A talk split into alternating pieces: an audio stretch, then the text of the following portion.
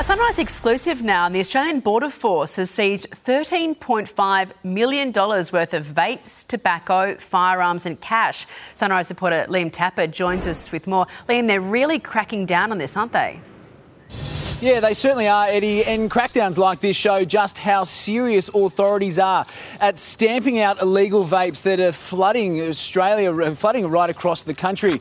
This was Operation Callor. It was led by the Australian Border Force along with the Federal Police and New South Wales Police, and it was carried out in the early hours of Tuesday morning and Wednesday this week. In these widespread raids, they hit tobacco stores, residential homes, along with storage facilities.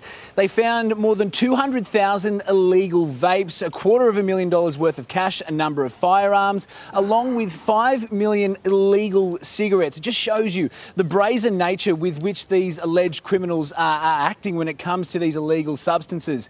AFP, they've told me that at this stage there have been no arrests and no charges laid yet, but they do know who these alleged criminal syndicates are that are importing these large numbers of illegal goods into Australia, Eddie, and they say that there are more raids to come. Thank you, Liam.